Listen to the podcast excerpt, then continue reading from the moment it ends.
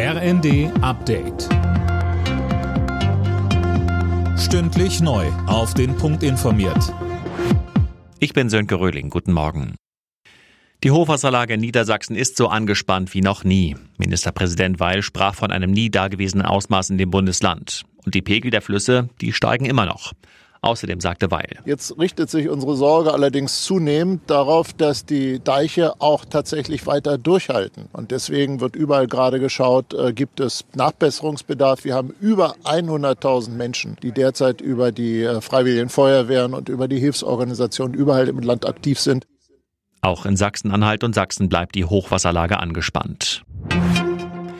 Donald Trump darf nicht bei den Präsidentschaftsvorwahlen in Maine antreten. Nach Colorado streicht damit bereits der zweite US-Bundesstaat Trump von der Wahlliste. Seine Rolle beim Sturm auf das Kapitol Anfang 2021 habe ihn dafür disqualifiziert, heißt es vom zuständigen Wahlleiter.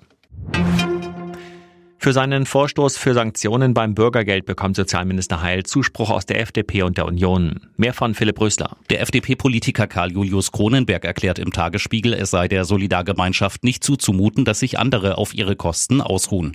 Stefan Stracke, Sozialexperte der Union, sagte den Funke-Zeitungen, wer sich aus Bequemlichkeit jedem Job verweigert, dürfe nicht darauf zählen, dass ihn die Gemeinschaft finanziell unterstützt.